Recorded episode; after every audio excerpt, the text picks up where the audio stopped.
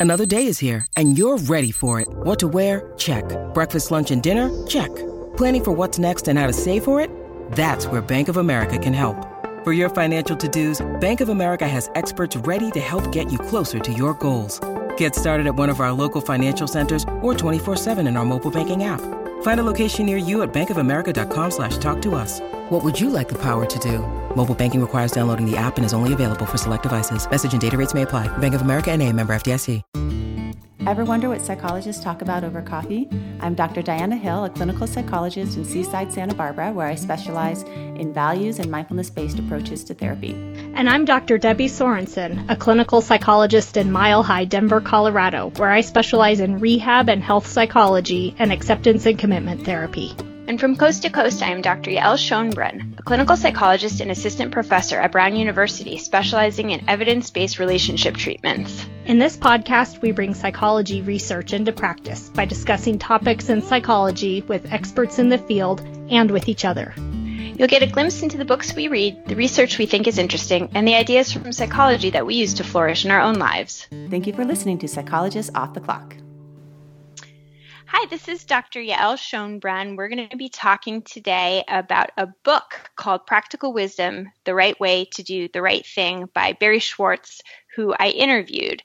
Um, and Barry talks about what wisdom is and sort of how we've gone astray from tapping into our internal wisdom in our modern society. And he talks about um, how rule governed behavior and incentivizing behaviors really interferes with our ability to act and choose wise behaviors. So I'm curious, I'm here talking with Debbie and Diana before the interview. Have there been times for you guys where rules have gotten in the way of you guys tapping into your wisdom? Of course. Yes. A lot of examples. Actually, think of an example for me as of almost the opposite, where I was doing the rule governed behavior of graduate school and in my instinct and internal wisdom told me I needed to stop and take a break, and I ended up actually listening to it and withdrawing from graduate school. And that was probably one of the most influential and important moves that I've made in my career because it really shaped the trajectory of my training. I went on to be a yoga instructor and learning about mindfulness so that when I came back to graduate school, I was able to integrate some of that work into my research and, and career. So definitely listening to that inner voice, that inner wisdom, and not always being so structured of what it's supposed to look like in terms of the rules.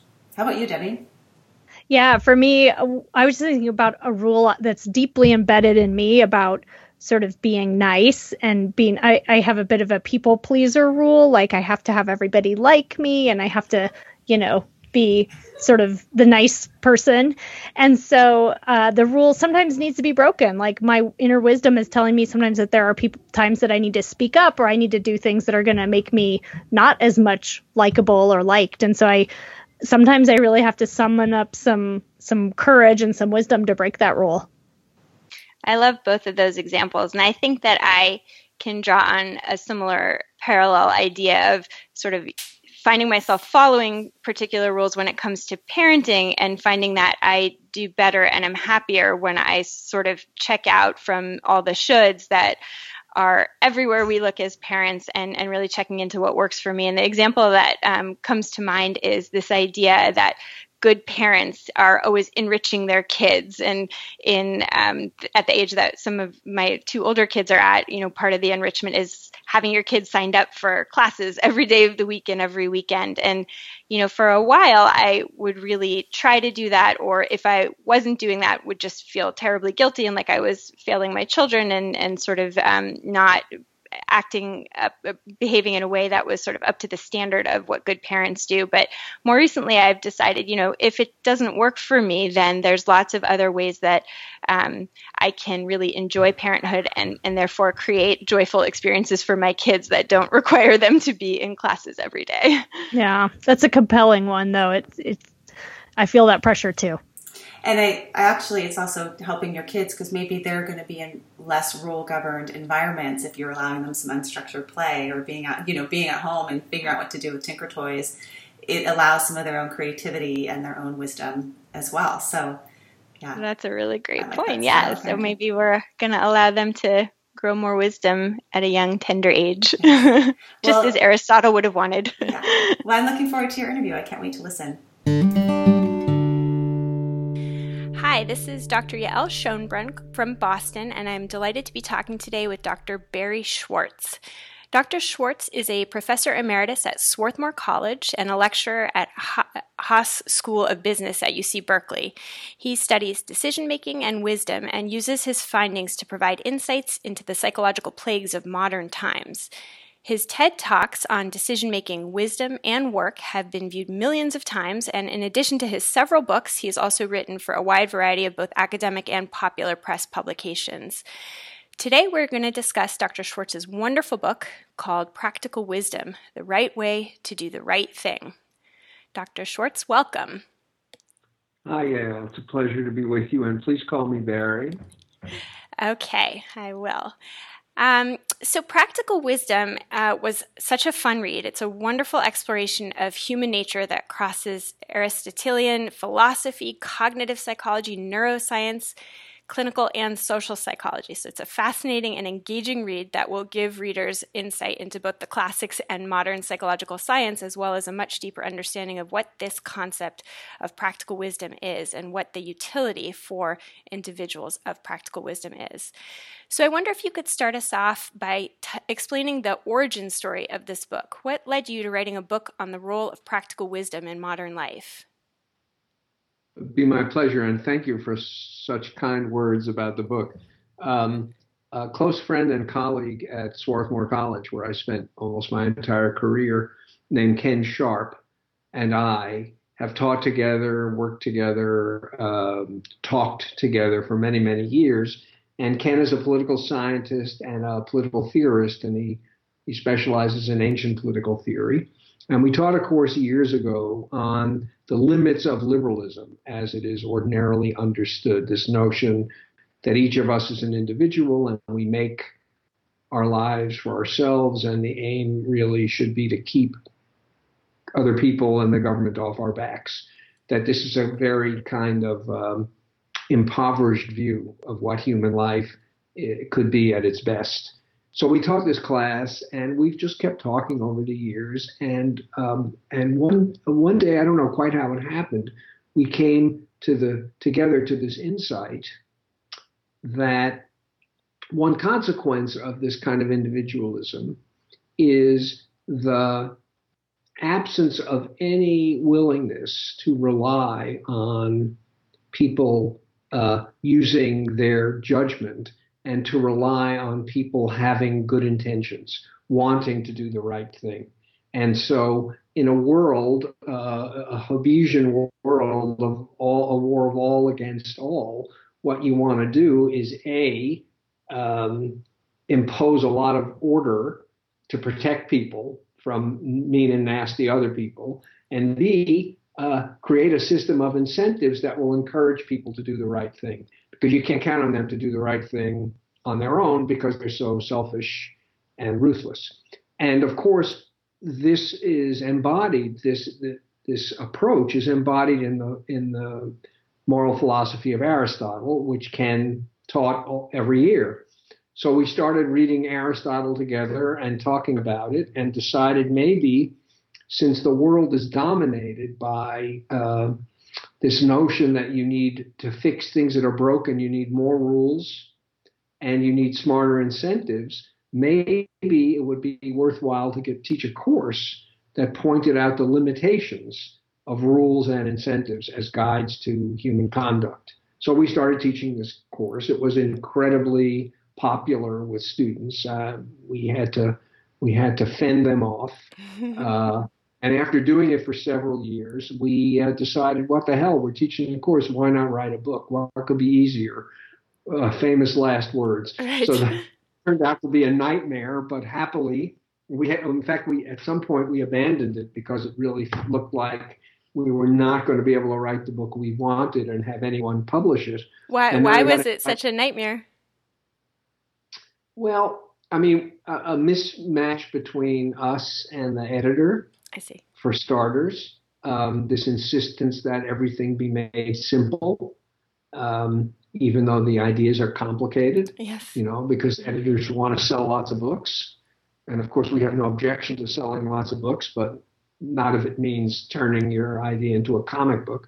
Um, so there were a lot of things. Um, well, we were just about to abandon it, and then I got invited to give a talk at TED again. I had given one previously on my work on on the problem of too much choice, and so I gave a talk on wisdom, and the response was overwhelming, uh, uh, which was a shock and incredibly gratifying. I don't know if you know much about the TED conference, but it's you know it's all these masters of the universe none of them older than like 20. And here I am talking about Aristotle. So I figured they would politely, you know, sort of check their email until I was finished and then the next new new shiny object. They were just blown away by it, and that blew us away and encouraged us to just muddle through and come up with a book, which we finally did. So it was not it was not an easy birth. Um, but we're very proud of the child. Um, and the focus of the book really is, and I think you can see this most clearly, or your listeners can, in connection with the financial crisis that almost blew up the world economy a decade ago. When that happened, the responses of everybody, uh, critics, commentators, uh, government regulators, everybody, the, the response was we got to make more rules to control the bankers or and or we have to come up with a set of incentives so that what enables you to do well personally also serves society. And that was it. Rules to hem the bankers in incentives to encourage them to do the right thing. End of story. And you know our view was no what's missing is character. You need bankers who want to do the right thing. And you know, whatever rules you come up with, they'll find a way to circumvent them. And whatever incentives you come up with, they'll find a way to game the system. There's a long history in every domain you look at of people coming up with bulletproof incentives, only to discover five years later that people have found a way to game the system and get the rewards without actually delivering the goods. The clearest evidence in my mind of this is in education. You you know you you really put it to teachers demanding accountability as measured by big tests. How do how do their kids do on standardized tests? And what happens is teachers teach to the test or they cheat. They change student answers. So test scores keep going up, but students aren't learning any more than they learned before. And this, this lesson gets learned again and again and again there is no system of incentives that smart people won't find a way around. And there's no substitute for cultivating in people the desire to do right by their students, their patients, their clients, whatever. So we decided to write this book, which was, of course, Aristotle's idea is that uh, uh, practical wisdom, the Greek word is phronesis, is the is the is both the knowledge to figure out the right thing to do, and just as important, the desire to do the right thing. So we wrote this book. That's how it came to be. Long answer to your question. it's a good answer, and it's fascinating because I think that you sort of articulate the way that the system sort of de incentivizes um, building of strong character through an effort to help people stay on, on a positive course. But part of what is so problematic is this assumption that people need, just sort of backing up, it's a really interesting self perpetuating problem because I think what you're saying is by assuming that people don't have character and creating infrastructure that is, has that assumption embedded in it, you in essence reinforce bad behavior, which looks like bad character. And what you're saying is we need to really reconsider some of the ways and the assumptions that we make about the way humans are going to behave and set it up with positive uh, assumptions so that we can perpetuate positive behaviors because the way that it is now is really reinforcing some of the negativity. But I wonder if, in that, you could actually um, say a little bit more about the ways that you understand rules and incentives being so problematic. Because on the face of it, it almost seems counterintuitive, right? We think rules are good for us, and that pr- appropriate incentives help us to, you know, do more of the good stuff. Right. Um, so, I mean, first of all, it's kind of interesting why those ideas have become intuitive. I think the reason they're intuitive is that they're so pervasive.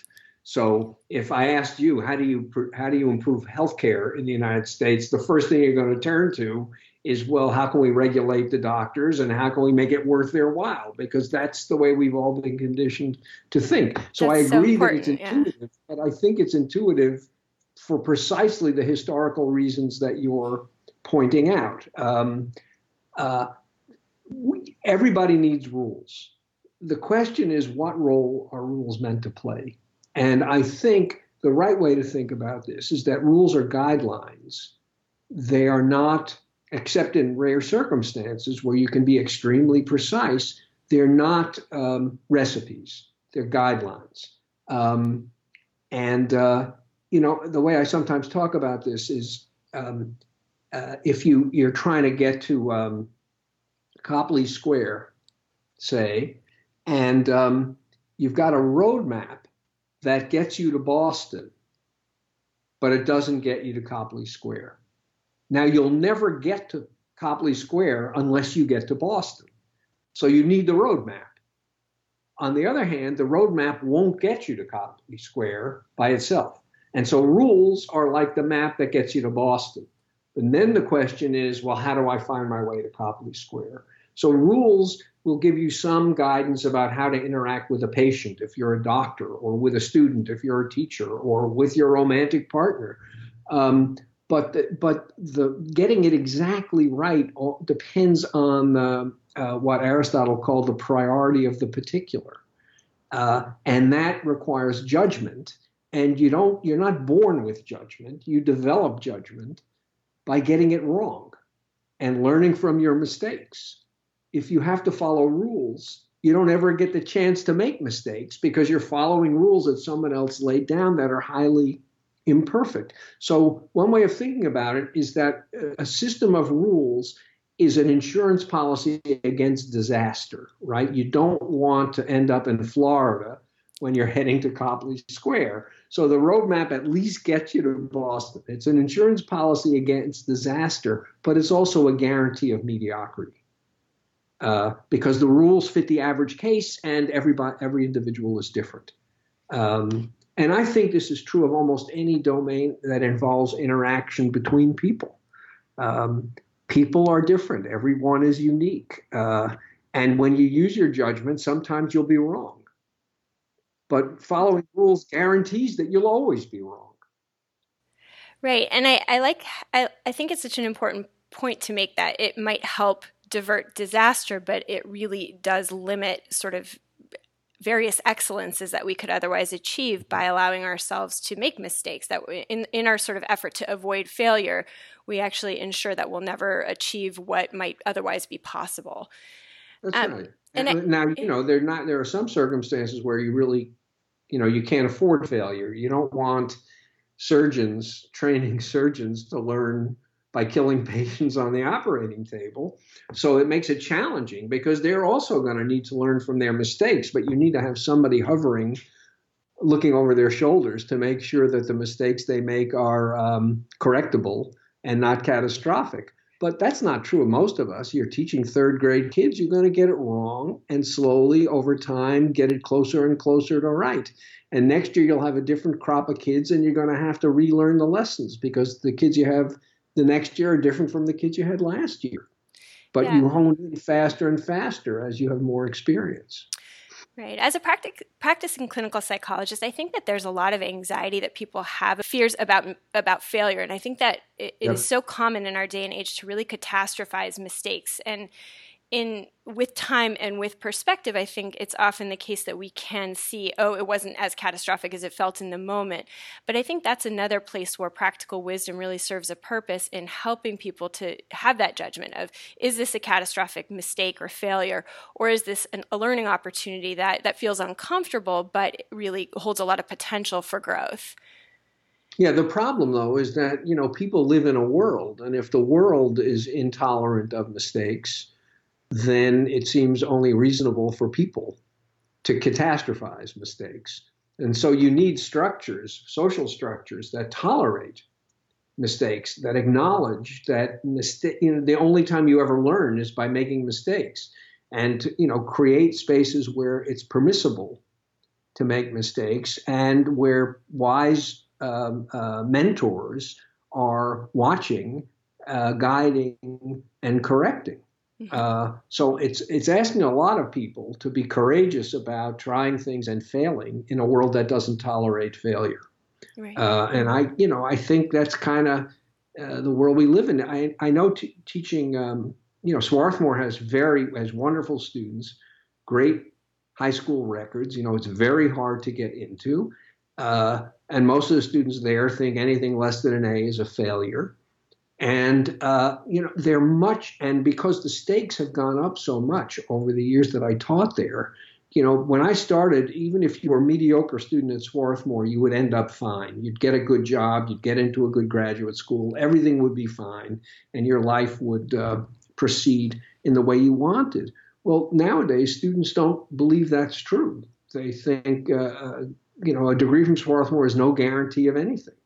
And the result is they, A, they put enormous pressure on themselves, and B, they're much less willing to experiment. They're much less willing to take risks because they think failure has real consequences, and they're not wrong they overestimate. I mean, they're going to do mostly do fine with a degree from Swarthmore, but it isn't a guarantee the way it was 40 years ago.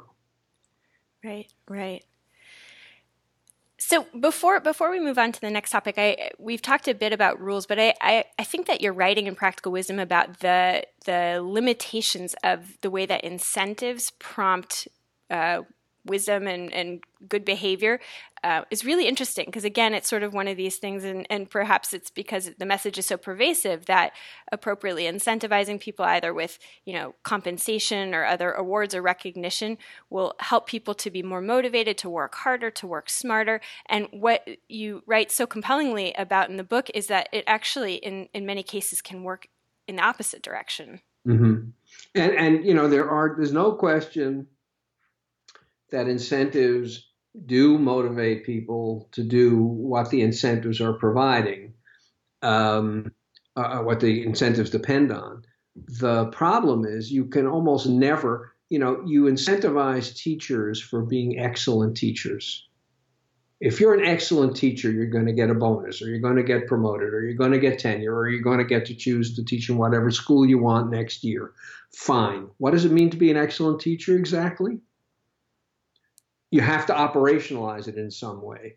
Uh, excellent teachers are teachers whose kids do well on standardized tests. Thank you very much. That's what I'm going to do. Now, it needn't be the case that um, doing, you know, initially the reason for giving standardized tests was as a way of assessing how classroom instruction, how effective classroom instruction was. You need feedback to know whether you're doing the job well. But the focus was really not on assigning responsibility to individual teachers. It was on assessing the system as a whole and guiding it to becoming, uh, you know, more effective at teaching. As it became a tool to motivate individual teachers, the, all of a sudden there was this invitation to teachers to find a way to to uh, to game the system, and the result is that standardized test scores stopped being an index of the things they were thing that was meant to be an index of. So is it, it, it seems to me close to inevitable that this will happen, and there are plenty of examples. You know what what's the what's good motivation for a third grade teacher? Good motivation is the desire to inspire and excite and open young minds, right? That's why they become teachers.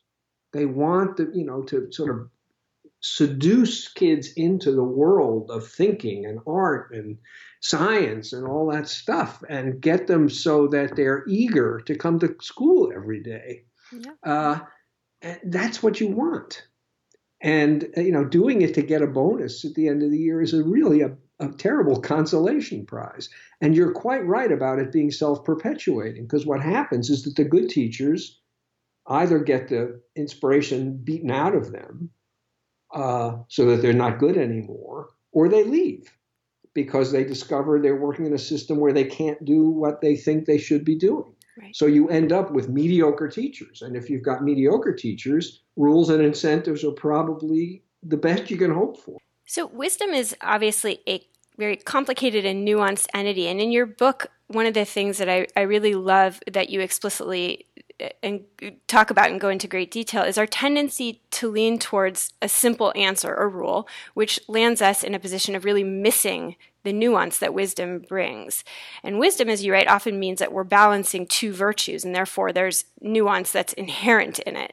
So, one set of opposing forces um, that you talk a bit about is emotion versus logic and you discuss how we we as a society tend to value logic in favor of emotion right? And this is sort of like rule governed you know step one step two step three and that we really minimize the value of emotion. Um, but you write that this really lands us in a place of quite limited wisdom. And so i wonder if you could talk a little bit about the value of balancing reason and emotion and sort of how that relates to the importance of empathy. Absolutely thanks. It's a great question. Actually i think the problem is worse than as you described it. We don't simply we don't simply value reason over emotion. We actually think emotion is the enemy of reason, mm-hmm. right? Right. Uh, doc medical students are maximally empathetic before their first day of medical school, and then it goes straight downhill from there. And this is not an accident. Their teachers think that if they're thinking with their hearts instead of their heads, they're going to make mistakes. So you want to beat that out of them so that every, you know, the, the heart they're examining is just a piece of meat. It's just a machine. And they need to see the heart as a machine and make sure that it's doing what it's supposed to be doing and not get deeply involved in uh, the lives of the person whose heart that is, because all that can do is screw up their judgment. And so you beat empathy out of medical students um, so that by the time they graduate, they have just the attitude you want, you know, coldly rational approach to every medical problem. Well, it's a terrible way to be a doctor. Um, uh, and it's not it's not merely that that emotion uh, adds something it's it adds an essential something um, uh, think about uh, in the developed affluent world, in our society, US society, we have essentially solved the problem of acute disease. We know how to fix almost everything. What we haven't solved is the problem of chronic diseases that have to be managed and can't be cured.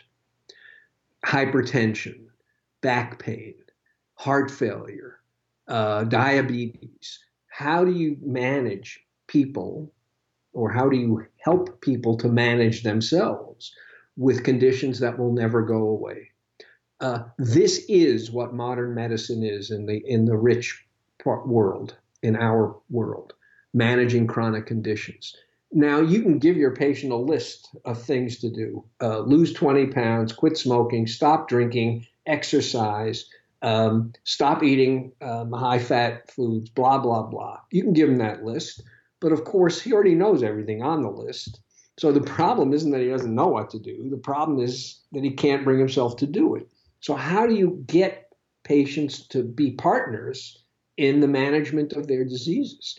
The answer is you do it by showing them that you actually care about their welfare that you, that the two of you are partners, that you're on the same side, that you're not merely handing out instructions that the patient has to follow. And so empathic patient care uh, leads to much more effective management of chronic, um, debilitating, and extremely expensive to treat conditions.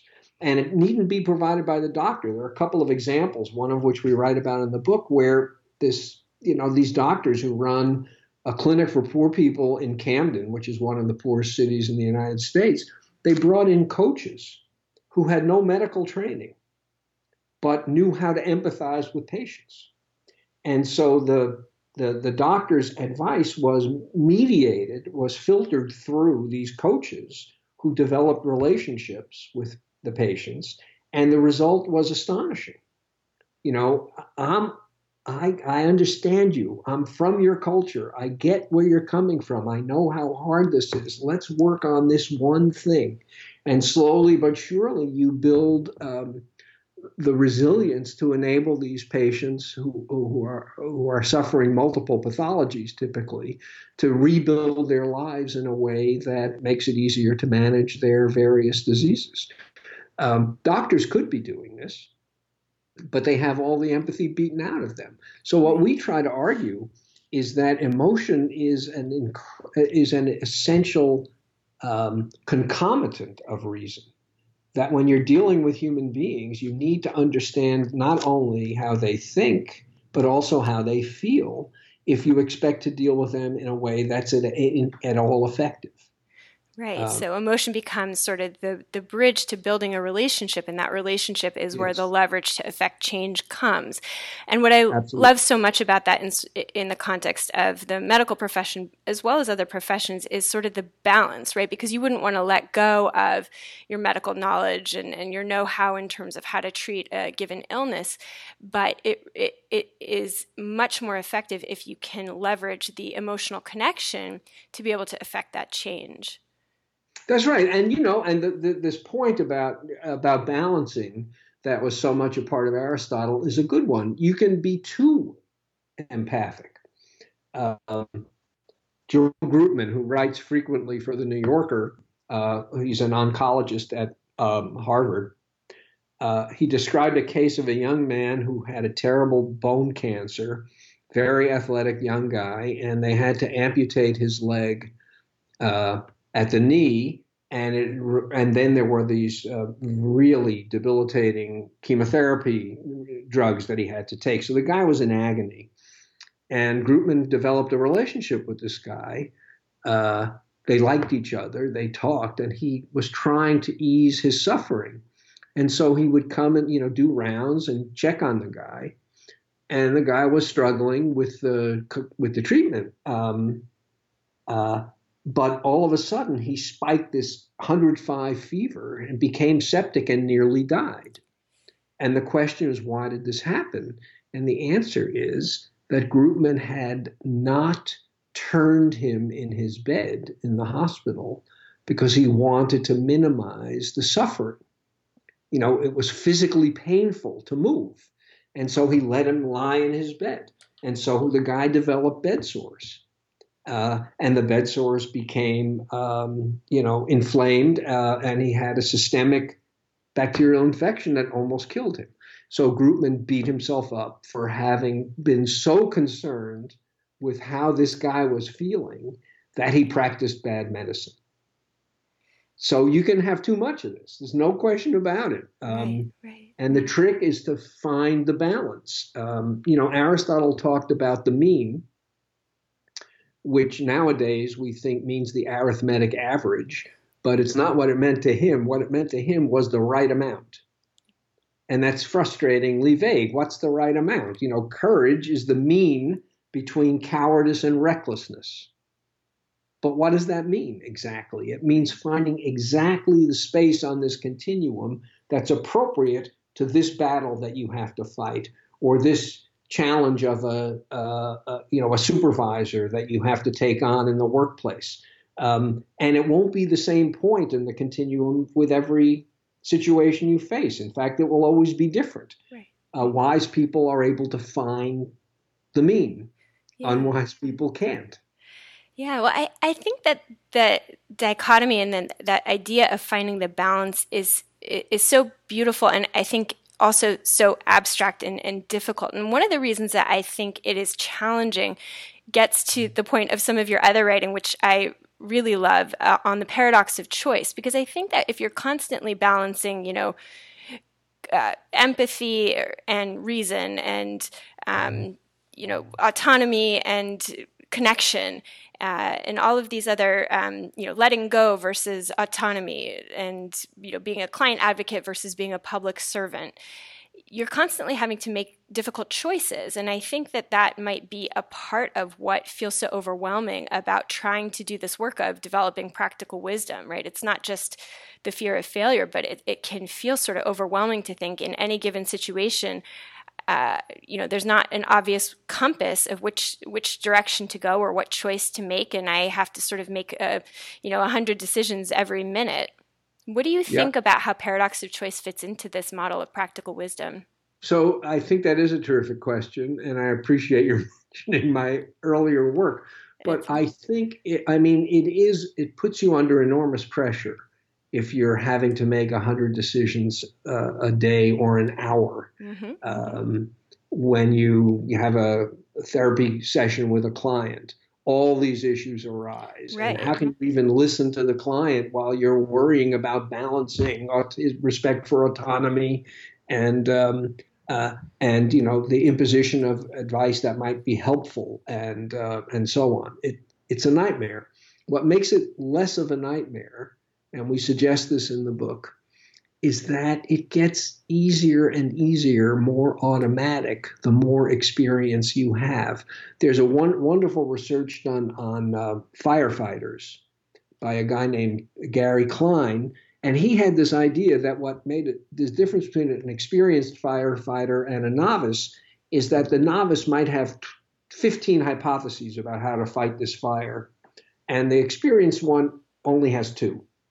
You can just, as soon as you get to the scene, you know it's either A or B, and you decide what between A and B. And so he followed these guys around to see how they actually made decisions in the heat of the moment. And after they successfully put out a fire, he'd ask them, like, how did you decide between A and B? When did you decide? How did you decide? And they would say, decide? There was no decision. We just did it. Well, what does that mean? What it means is that because of their experience, they were very good at recognizing patterns. And so they would show up at the scene of a fire and they would know instantly that the strategy to be followed is strategy A. And that's what they would follow. And afterward, they weren't cocky about this. After the fire was over, they would scrutinize the scene and go through their thinking processes to see whether they maybe had missed something that might make them better the next time. But the point is that it was effortless for them uh, because they've had so much experience making these decisions. So it's extremely hard in fact, it seems un, impossible when you're starting out, which is why you need mentors. But the more you do it, the more automatic it becomes. Uh, the example we use in the book is of bike riding. You're riding a bike on a country road, you're making hundreds of decisions about when to brake, when to accelerate, uh, accelerate, how much to um, lean into a turn, you know, a million decisions. Uh, and and uh, if I asked you how many decisions you made on the bike ride, you'd say, well, what decisions? Right. I just rode my bike. Right. Well, a novice bike rider, this is, it's just, it's, you can't imagine ever being good enough so that you'll be able to do it. Because, you know, if you stop to think, you're going to keep falling off the damn bike. So, so uh, that's the way wise people come to operate uh, and it takes a lot of the pressure off. Although I don't want to suggest that you know people always get it right. Sometimes you do fall off the bike. Sometimes you get it wrong, but but uh, it would not be feasible to go through life torturing yourself with the complexity of every decision involving human interaction. So a lot of it comes becomes relatively effortless. And I think you see this most clearly uh, in parenting.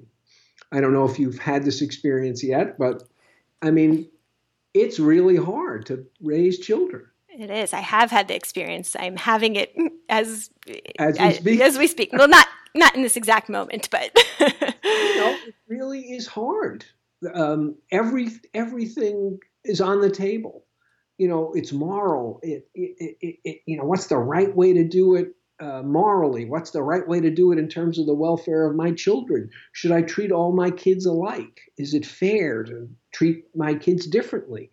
Um, all this is torturous, and you're going to make a lot of mistakes as a parent if you haven't already. Uh, but it gets easier and easier the more experience you have because you discover, well, kid one was incredibly timid. And so I really kicked kid one in the behind now and then to get her to try stuff.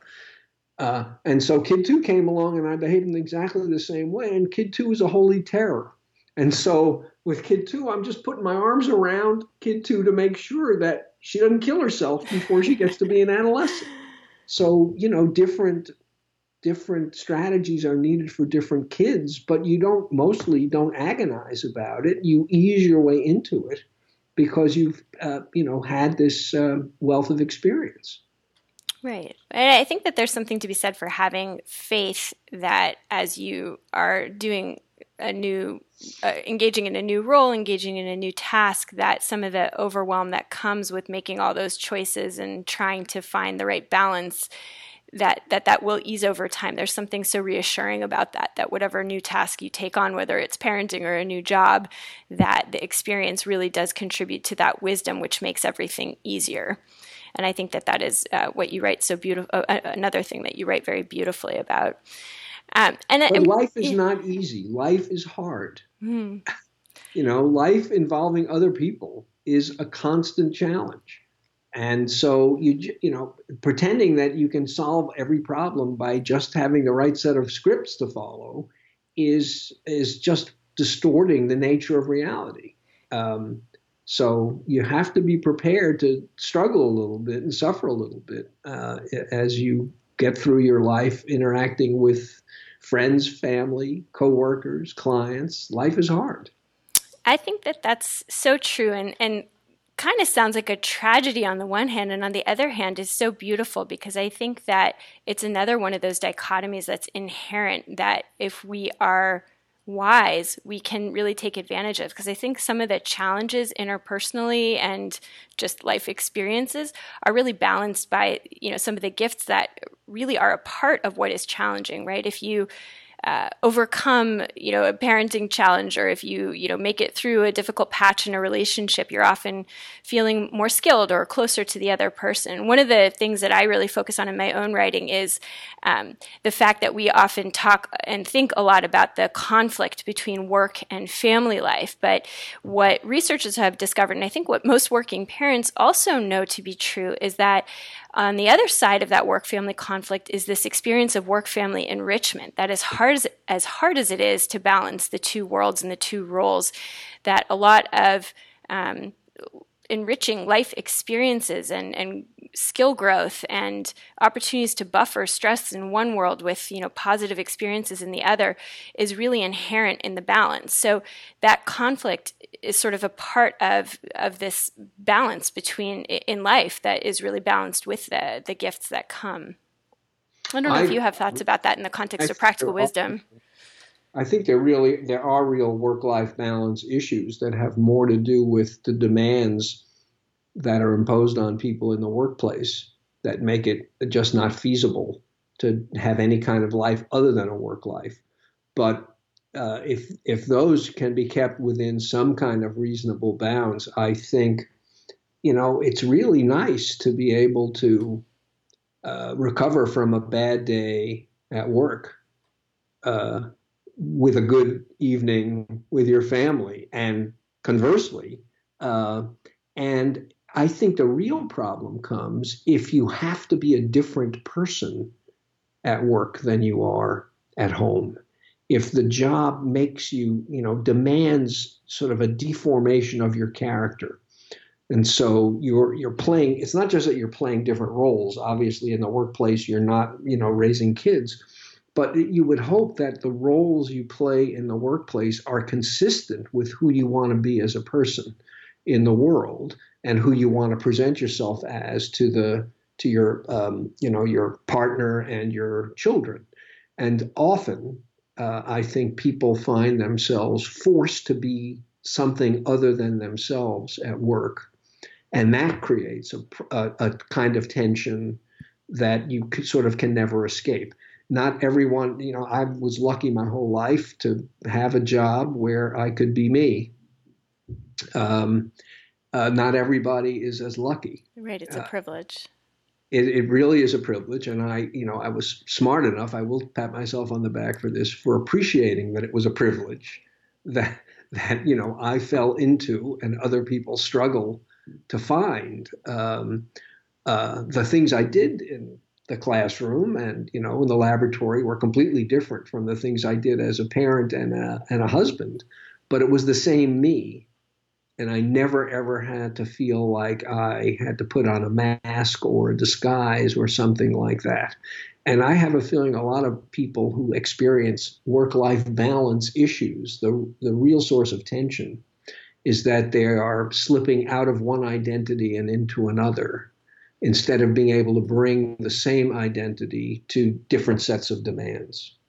Does that make sense? It does make sense. Yeah. Yeah. I, I am going to have to reflect on that a little bit more because I, you know, it's in some of the conversations that I've had with individuals in, in the research that I've conducted for the book project that I'm working on. Um, some of them actually have quite divergent roles in their professional life versus their home life and they actually appreciate that they get to activate really different parts of who they are that it actually contributes to a balance. But i think that what you're saying is that it's not always that way especially if you're sort of acting against your own value system or, or something yeah. like that i mean being able to exercise you know the relatively unused muscles um, in the workplace uh, is great. It, what's not great is if you actually have to, you know, sort of do do violence to who you think you are, yeah, yeah. who you want to be. Sure. Uh, and you know, there there are lots of um, every professional school, and now I'm teaching in a business school. They have ethics courses, you know, medical ethics, legal ethics, business ethics, and it's always bothered me since I thought and continue to think that every course you take is an ethics course.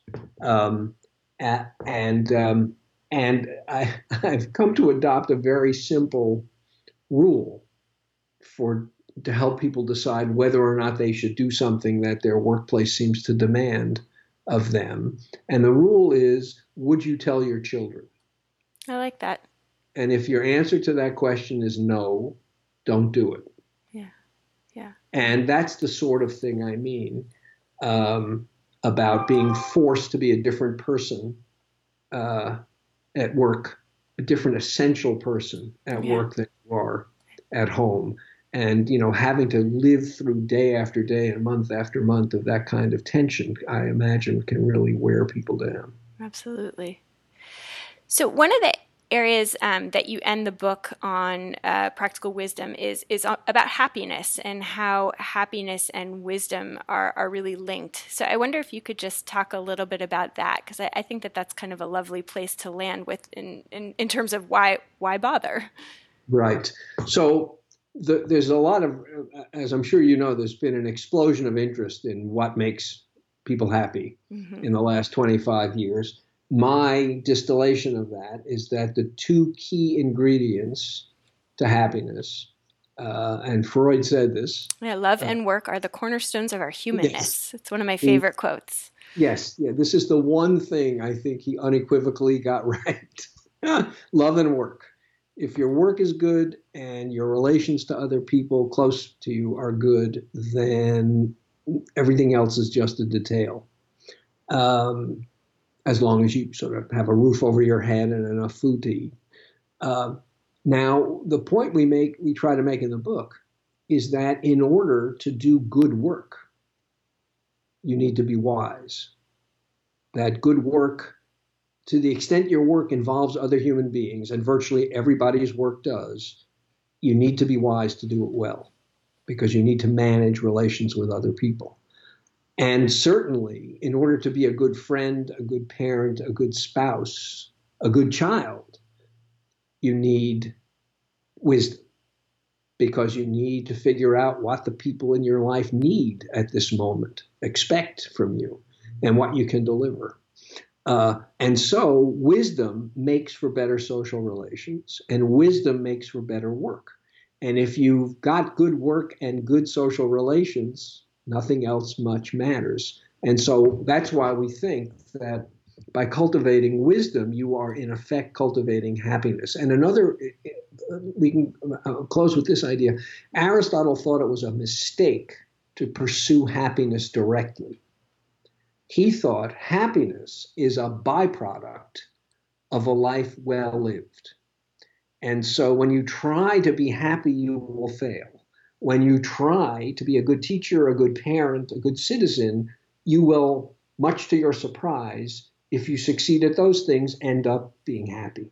So the, the secret to happiness is by being good at the roles you have to play in life. And then lo and behold, happiness is the bonus. Yeah. And I think this was an incredibly smart observation that he made, you know, 3,000 years ago. It sort of makes me embarrassed to be a psychologist. Like, what else was there to say that he didn't already say? Our field so is done. try to make between wisdom and happiness. I love that.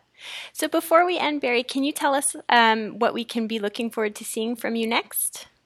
I'm not sure the, how to answer that. I, I retired from Swarthmore two years ago, and I'm teaching now part time at this business school and I'm collaborating with a former student of mine on research on um, uh, on the paradox of choice. I've gotten back into that problem. Oh, uh, great! That's so, so cool. you know there'll probably be a couple of articles on it in the next year or so that most of your listeners won't read because they'll be in professional journals. Um, and I am contemplating with another uh, a former student and colleague writing a book on why incentives are the road to frustration and failure, why nobody thinks about incentives in the right way. So if there is another book uh, in my future, it will be a book about what's bad about incentives. We'll see. Okay, well, that all sounds really interesting, and I will look in those professional journals for more stuff on the paradox of choice, which um, I should mention to listeners is a very wonderful book, one of my favorite um, books that I've read in the past several years. So I just want to say thank you so much, Barry, for taking the time to talk with me. Your book, Practical Wisdom The Right Way to Do the Right Thing, is eye opening, and I highly recommend it. And again, I also recommend your other books, including The Paradox of Choice. Um, so, where should our listeners look to find more information about you? We'll link to your TED Talks. Is there um, a website or, or, or uh, email that they can? Well, uh, the books are all available on Amazon. Okay. Um, the TED Talks are all available at the TED website. I have a I have a website, but I wouldn't recommend people go to it because I don't bother to update it. Okay. So you know, if you type my name into Google, you will find way more about me than you want. so I'm not worried that. All right. Well, check out the TED Talks. Check out the books. They're wonderful. Thank you so much for spending the time with me today. Thank you. Thank you for listening to Psychologists Off the Clock. You can find us on Twitter, Facebook, and iTunes. You can also find us at www.offtheclockpsych.com. That's off the clock, P-S-Y-C-H.com. Music by John Gu and Susie Stevens.